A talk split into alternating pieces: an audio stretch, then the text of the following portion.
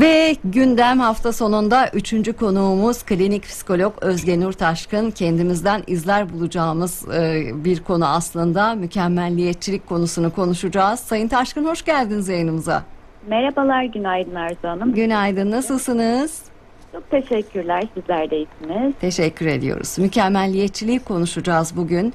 Ee, aslında e, kimi zaman bir takıntı olarak e, görülür. E, bir kişilik özelliği mi, hastalık mı, neden bazı insanlar mükemmelliyetçi? E, örneğin aynı anne babanın aynı evde büyüyen çocukları birbirinden çok farklı olabiliyor. Ee, neden bu kadar farklı? Ee, bir yandan hayatın mucizesi, bir yandan zaman faktörü. Ee, aslında Gülseren Buğdayıcıoğlu'nun da e, bu anlamda e, kaleme aldığı bir e, yazı var. Yapılan bilimsel araştırmalar bu konuda pek çok şey söylüyor. Ee, obsesif kişilik olarak e, geçiyor mu aslında? Ee, mükemmelliyetçi insan kimdir? Bunların ortak özelliği e, nelerdir? Dozu var mıdır? E, değişkenlik gösterir mi? Ama öncesinde Sayın Taşkın ben e, sormak istiyorum. Bir insan neden mükemmelliyetçi olur? Ona bakalım mı önce?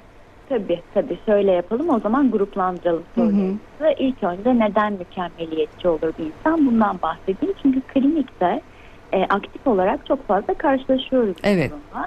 Ve bu e, durumu kişiye söylediğimizde de tam da anlamı anlaşılmadığı için işte soru işareti oluşabiliyor. Bugün açıklığa kavuşturmuş olalım o durumu da. Hı hı. E, neden insanlar mükemmeliyetçi olur? Şimdi şöyle düşünelim Arzu Hanım. Baskıcı ve işgalci aileler iyi çocuk yetiştirme adına aşırı eleştirel yaklaşımlarda bulunabiliyor. Ve bu ilk taşlar oluyor. Çocukların mükemmeliyetçi bir e, e, yetişkin olması için ilk yapı taşları oluyor. E, şimdi burada ebeveynlerin mükemmeliyetçi yaklaşımları etken oluyor. Yani çocuklar aslında ebeveynlerinden öğreniyor mükemmeliyetçi yapıyı. Ee, çocuk anne ve babalarından bir mükemmeliyetçi olduğunda bunu model olarak alıyor. Çünkü Hı hı. mükemmeliyetçi yapıya sahip olan ebeveyn baskın ebeveyn oluyor. Ayrıca baskıcı ve koruyucu yaklaşımı olan ailelerde de çocuk bazen eleştirilmemek adına da mükemmeliyetçisini geliştirebiliyor. Çünkü her şeyi mükemmel yapamadığı noktada anneden ya da babadan eleştiri alabiliyor. Aynı zamanda çocukluk çağında alınan eleştiriler kabul görmediğini hissettiriyor çocuğa. Haliyle kendine güveni azalıyor. Rahat rahat girişimlerde bulunamıyor. Çünkü ebeveyn işte hatalarını, eksiklerini sürekli gündeme getiriyor ve çocuklarda yetersizlik duygularını e, oluşturuyor. Bu noktada çocuk yetersizlik duygusuyla baş edebilmek için kusursuz olmaya çalışıyor. Ve işte anne babanın görmek istediği kusursuz çocuk oluşuyor aslında. Çocukluk çağında mükemmeliyetsiz bir yapıya sahip olan bir çocuk anne baba tarafından tariflendiğinde işte iyi, uyumlu, başarılı, akıllı, yerinde duran, kimseyi üzmeyen bir çocuk olarak nitelendiriliyor ve bazen çocukluk çağında bu mükemmeliyetçi yapı övgü alıyor. Yani e, şu, böyle de bir kısım var şimdi çocukluk çağında övgü alan mükemmeliyetçi yapı kişi büyüdüğünde de demek ki ben bunu doğru yaptım ve övgü hı. aldım olarak zihinde kaldığı için kişi büyüdüğünde de değişmiyor. Giderek üzerine eklenerek eklenerek devam ediyor. Bir şeyden bahsetmek istiyorum. Bu mükemmeliyetçi kişilik özelliğinden de bahsetmek Lütfen. istiyorum. gelirken. Şimdi biz buna e, klinikte şöyle söylüyoruz aslında.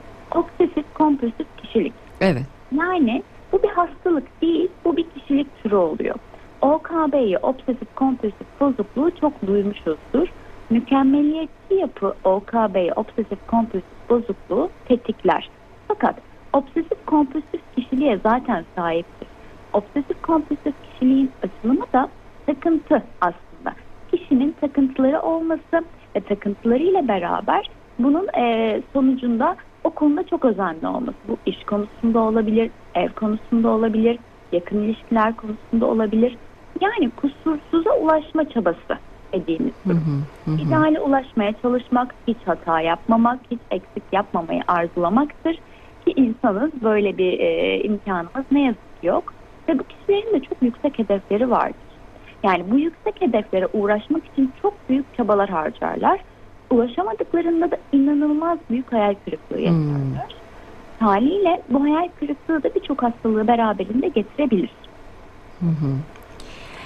E, Hangi zorlukları yaşayabilirler? Örneğin aile, iş, çevre ilişkileri nasıldır? Ee, anladığım kadarıyla yaşam kalitesini düşürüyor mükemmelliyetçi olmak. E, yani dozu e, ne olmalı, derecesi ne olmalı? Hep akıl ve mantıkla e, hareket ettikleri gibi bir algı oluştu. Tabii e, hepimizde var aslında baktığımız zaman biraz bu e, mükemmelliyetçi duygudan. E, buna baktığımız zaman genel olarak hani e, yaşam kalitesini düşürür mü E, ya da e, tedavi edilebilir bir hastalık mıdır? E, hastalık olarak niteleyebilir miyiz? E, hata kaldırmayan mesleklerle uğraşanlarda e, mı görülür daha çok e, Sayın Taşkın? Evet. Şimdi şöyle yapalım o zaman Arzu Hanım. İlk olarak ortak özelliklerden bahsedelim. hı, hı hı. Mükemmeliyetçi kişilerin yakın ilişkilerde beklentileri çok yüksek olduğu için genellikle yakın ilişkilere çok e, kusursuz olması gerektiğini düşünürler. Haliyle iş yaşamında çok sorumluluk alırlar, Hı hı. çalışırlar, ailelerine yeteri kadar zaman ayıramayabilirler, bu konuda problem yaşayabilirler.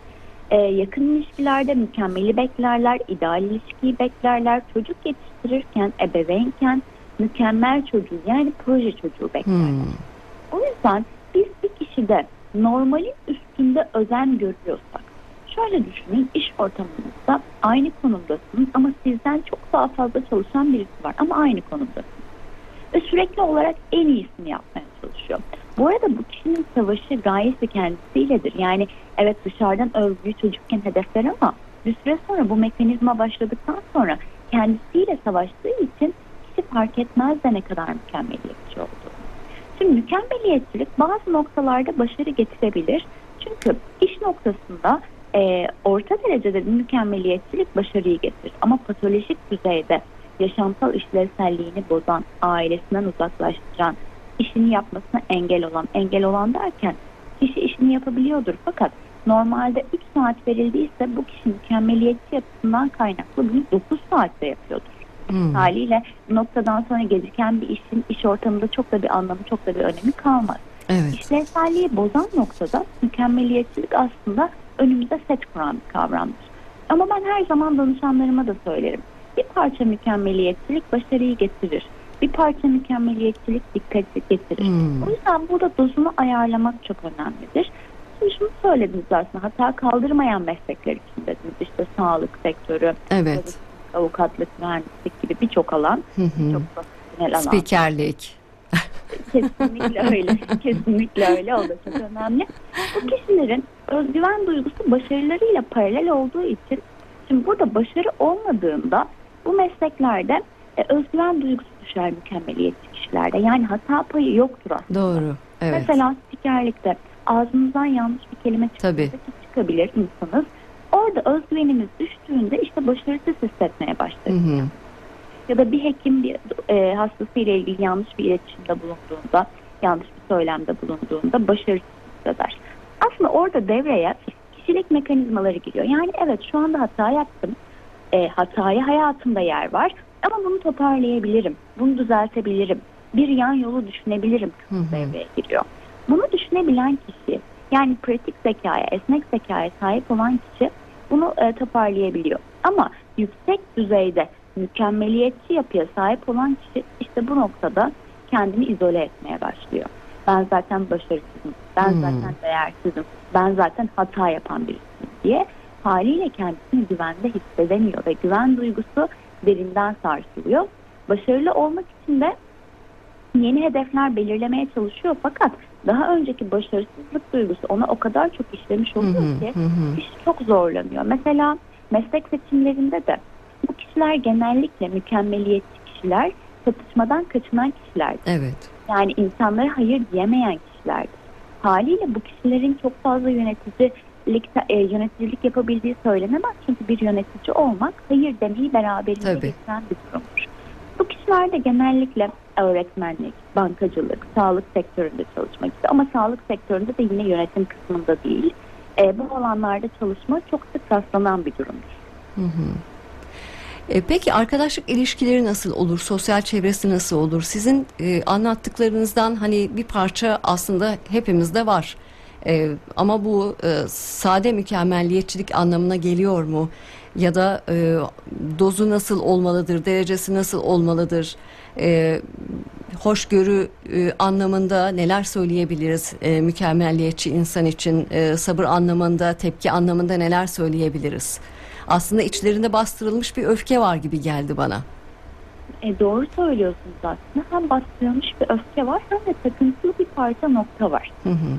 Sürekli e, eleştirilen kişi, mükemmeliyetçiliğin çocukluğuna bahsettiğimizde sürekli eleştirilen kişi, Hı kişi hı. olduğunu söylemiştik.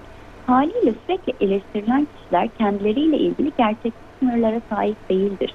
Yani kişi hata yapabileceği payına sahip değildir. Çocuklukta bunu öğrenmiş. Hata yapma ihtimalini bilmediği için arkadaşlıklarda özellikle yüzleştiren bir taraf olduğunda, gerçekler gerçeklerden bahseden bir taraf olduğunda bu kişiler gerçeklerden bahseden tarafla arkadaşlığı ne yazık ki yürütemez Arzu. Hı hı. Çünkü karşı taraf gerçeklerden bahsettiğinde kendisine e, eleştiri yapıyormuş gibi hisseder. Aslında hatalarını dile getirdiğinde, kendisini yüzleştirdiğinde kendisine bunu taarruz olarak, bir savaş olarak kabul eder. Haliyle arkadaşlık noktasında fazla mükemmeliyetçi kişiler birazcık sıkıntı yaşayabilir.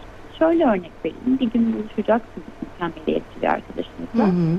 9'da buluşacakken 9'u 5 geçe buluştunuz. Bu kendisine hata olarak da gayet olarak kabul edebilir. Çünkü o kişi muhtemelen 9'u 10, 9'a 10 kala 9'a çeyrek kala çok daha erken Hmm, orada olmuş. dakik. Kesinlikle öyle. Obsesif yapılanma dediğimiz, Evet. yapılanma dediğimiz durum hakim olduğu için bunu kendisine hakaret olarak kabul eder. O yüzden mükemmeliyetçi kişilerle ilişki yürütmek, aile kurmak, e, arkadaşlık yürütmek zordur. Tabii burada etiketlemekten de kaçınmak lazım. Hı hı. Mükemmeliyetçi yapıyı kişi kendisi anlayamaz. Ben mükemmeliyetçiyim deyip gelen birçok danışanım oluyor kliniğe. Fakat hiç mükemmeliyetçi yapı olmadığı, Hmm, hayat şartlarının onu o zorluklara ittiği, Evet. onun aslında yapısının çok katı olmadığı, çok takıntılı olmadığı, çok mükemmeliyetçi olmadığını da fark edebiliyoruz. O yüzden psikiyatrik durumlarda etiketlemekten kaçınmak Hı hı. bizim için çok önemli. Bunu özellikle burada belirtmek istiyorum. Belki dinleyen kişiler vardır. Tabii tabii. İşte bu benim diyen kişiler vardır. Buna kendimiz karar vermeyelim lütfen. Bir uzmana danışalım, bir uzmandan destek alalım. Zaten uzmanla konuştuğumuzda kişi ben mükemmeliyetçi miyim diye geldiğinde e, o nokta birlikte konuşulabilir, tartışılabilir. O yüzden etiketten uzak durmak da çok çok önemli. Hı hı. Peki e, anladığım kadarıyla e, yüksek sorumluluk duygusuna sahip bu tür kişiler işte e, titiz, e, kolay karar veremeyen, ayrıntılara çok meraklı, kaygılı, e, takıntılı kişiler olarak özetlemek mümkün. E, sizin verdiğiniz bilgiler ışığında.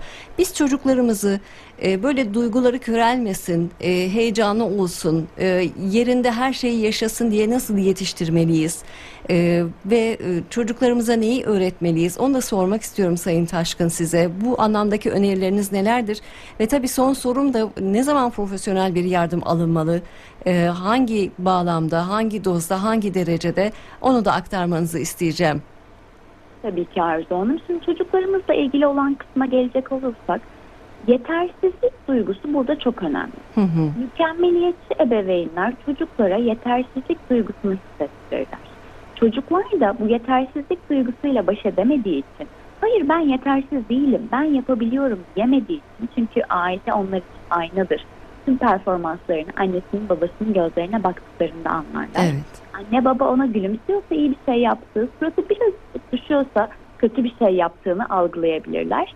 Haliyle çocuğa yetersizlik hissettirdiğimiz her noktada çocuk onu tamamlamaya çalışacak. Hı hı. Ve dahasını, dahasını, dahasını bazen gücünün yetmediği kadarını yapmaya çalışacak.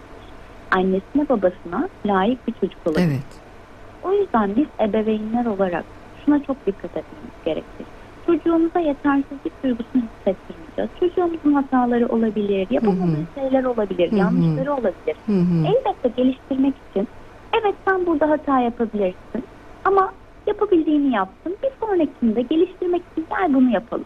Tamam Hı hı. bu da kabul ama bir sonrakinde daha iyisini yapabiliriz noktasını birlikte konuşarak aslında ayarlamak.